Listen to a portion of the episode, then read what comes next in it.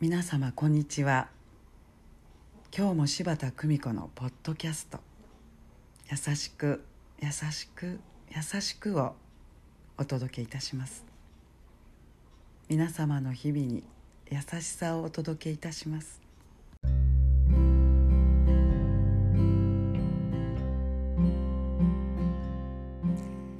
見取り師柴田久美子でございます。突然の電話が入りました。父が亡くなりました。どうしていいのか分かりません。遠く離れているので今日はいつも通り仕事に出ました。とても忙しいのです。そんなお電話でした。仕事を辞めてすぐに帰りなさい。お父様に会いに行きましょう。それがあなたにとって一番大切なことです。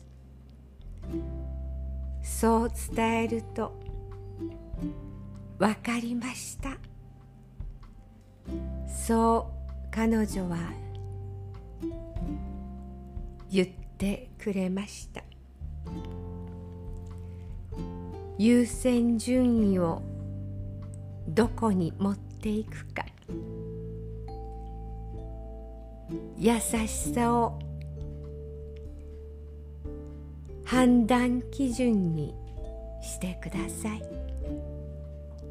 優しく優しく優しくどこまでもどうぞ皆様穏やかな時間をお過ごしくださいませ。